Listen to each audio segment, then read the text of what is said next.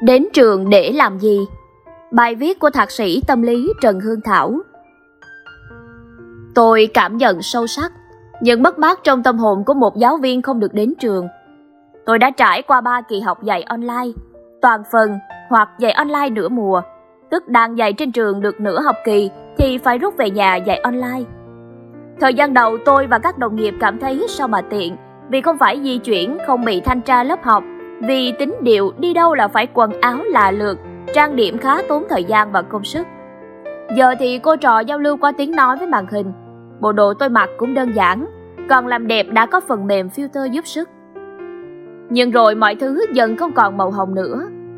Lớp tôi dao động trong sĩ số từ 35 đến hơn 100. Khi cả nước đổ xô vào công cuộc học online ở tất cả các cấp với sĩ số lớp đông, tôi không thể duy trì việc tất cả học trò đều phải mở camera. Thậm chí chúng yêu cầu cô tắt màn hình đi nghe rõ hơn đó cô. Tôi nghe theo tắt luôn cam, hoàn toàn tương tác với các em bằng tiếng nói. Chúng tôi lạc nhau từ đấy. Tôi ngồi lì trên ghế, cắm mặt vào laptop, niệm giảng, hỏi không ngừng để duy trì sự kết nối với lớp học. Màn hình trình chiếu nội dung bài học chi tiết mỗi ngày được gửi qua email. Tôi không ngại lặp đi lặp lại câu hỏi, còn ai hỏi gì nữa không? Nhưng đáp lại là khoảng im lặng đến nao lòng. Tôi dò danh sách gọi một cái tên, học trò trả lời đã hiểu, nhưng khi bị hỏi ngược lại thì ấp úng đổ cho rớt mạng. Bình thường trên lớp tôi sẽ nhìn thẳng vào mặt em, đặt câu hỏi gợi mở cho đến khi có được câu trả lời đúng. Nhưng bây giờ, qua ứng dụng trực tuyến em có thể vừa bấm game hoặc nằm hoặc vò gối, tôi đoán qua được tiếng động và thường là trúng rồi xin tôi, cho em thêm thời gian suy nghĩ. Kết quả là tôi buộc phải gọi một em khác. Trời giảng lớp học online hỏi tôi với giọng ngỡ ngàng, sao cô khác quá cô, bài giảng cũng không được như trên lớp. Tôi cố gắng tìm mọi cách khắc phục, dùng trò chơi giao lưu tâm tình, trình chiếu màn hình, bài tập nhanh, nhưng dường như mọi thứ không thể đạt được kết quả như bình thường cũ. Tôi ít nghe thấy tiếng cười hay sự hào hứng cuồn cuộn trong lớp học trực tiếp. Năng lượng của chính tôi cũng bị triệt tiêu dần. Trong lớp, học trò thường thực hiện ngay nhiệm vụ của họ là nghe giảng, làm bài tập, nghiên cứu làm việc nhóm, trả lời câu hỏi, duy trì dự tập trung và nghiêm túc trong sự có mặt trực tiếp bởi giáo viên. Những người có thể chạm vào họ bằng một cánh tay hữu hình. Điều này hoàn toàn biến mất trong các lớp học online. Khi giáo viên không có mặt ngay cạnh các em, khi ai cũng biết đang cách nhau một khoảng cách về địa lý, không gian, sự kết nối lỏng hơn khó lòng tạo ra sức ép để thúc đẩy sự cố gắng.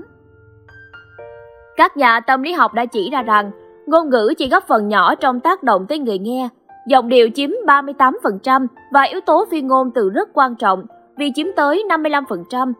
Tôi thiếu biểu cảm gần mặt khi giảng dạy online, thiếu tác phong đứng lớp, thiếu giao lưu ánh mắt, thiếu những tác động tay chân thú vị, thậm chí là cả những bước chân đi lại quanh lớp học, chỉ tay lên cuốn tập.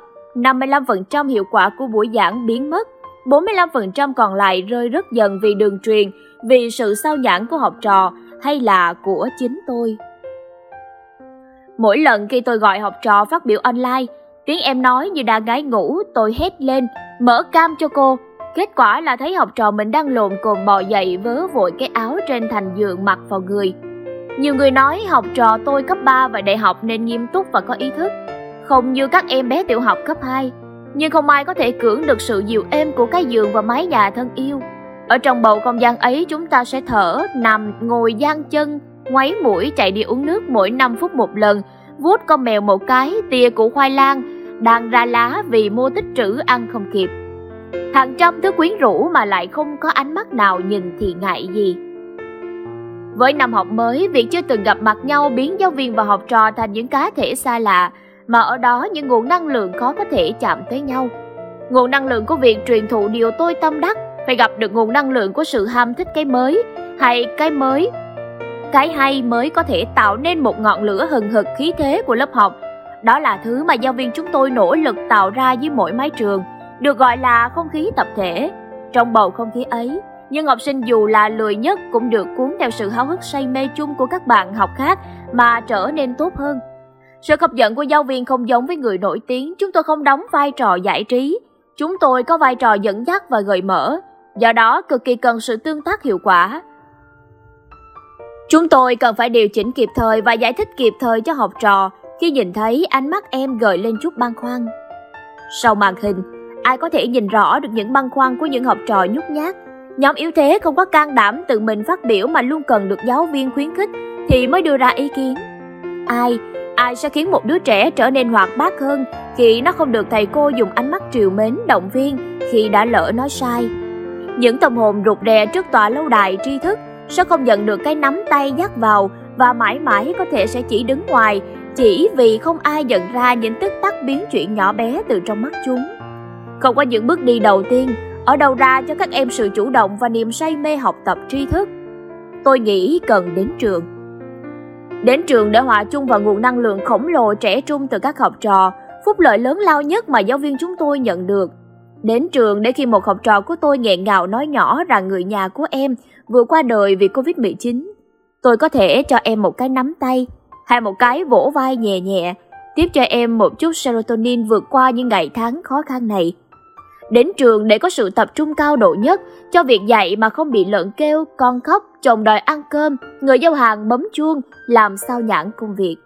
Đến trường để tự sửa cho mình trong mỗi hành vi, tác phong cho đỡ ù lì bê bối sau chuỗi ngày dài nghỉ dịch.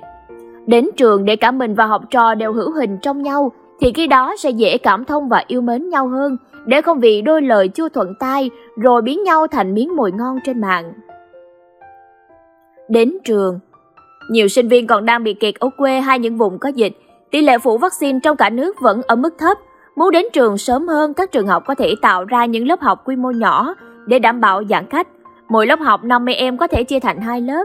Và thay vì đến trường 5 buổi mỗi tuần, sinh viên có thể đến trường 2 đến 3 buổi và học online các buổi còn lại.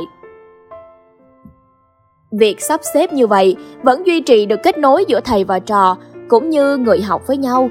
Tôi vẫn tin sự tương tác người và người trong giáo dục có thể quyết định phần lớn chất lượng học tập và chất lượng mỗi ngày ta đang sống.